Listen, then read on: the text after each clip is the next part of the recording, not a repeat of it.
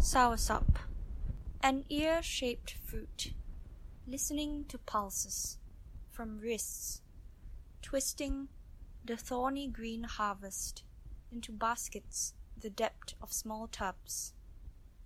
It hears the slice of knife, oozing guts of white pulp, black beads of seed gleaming like eyes, wide awake at the crack of dawn. A palm squishes its innards, mushy curds frothing between blistered fingers.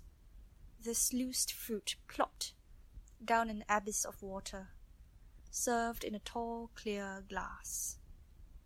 A straw, a stoma, mouth meets fruit meets, tongue nudges seeds out.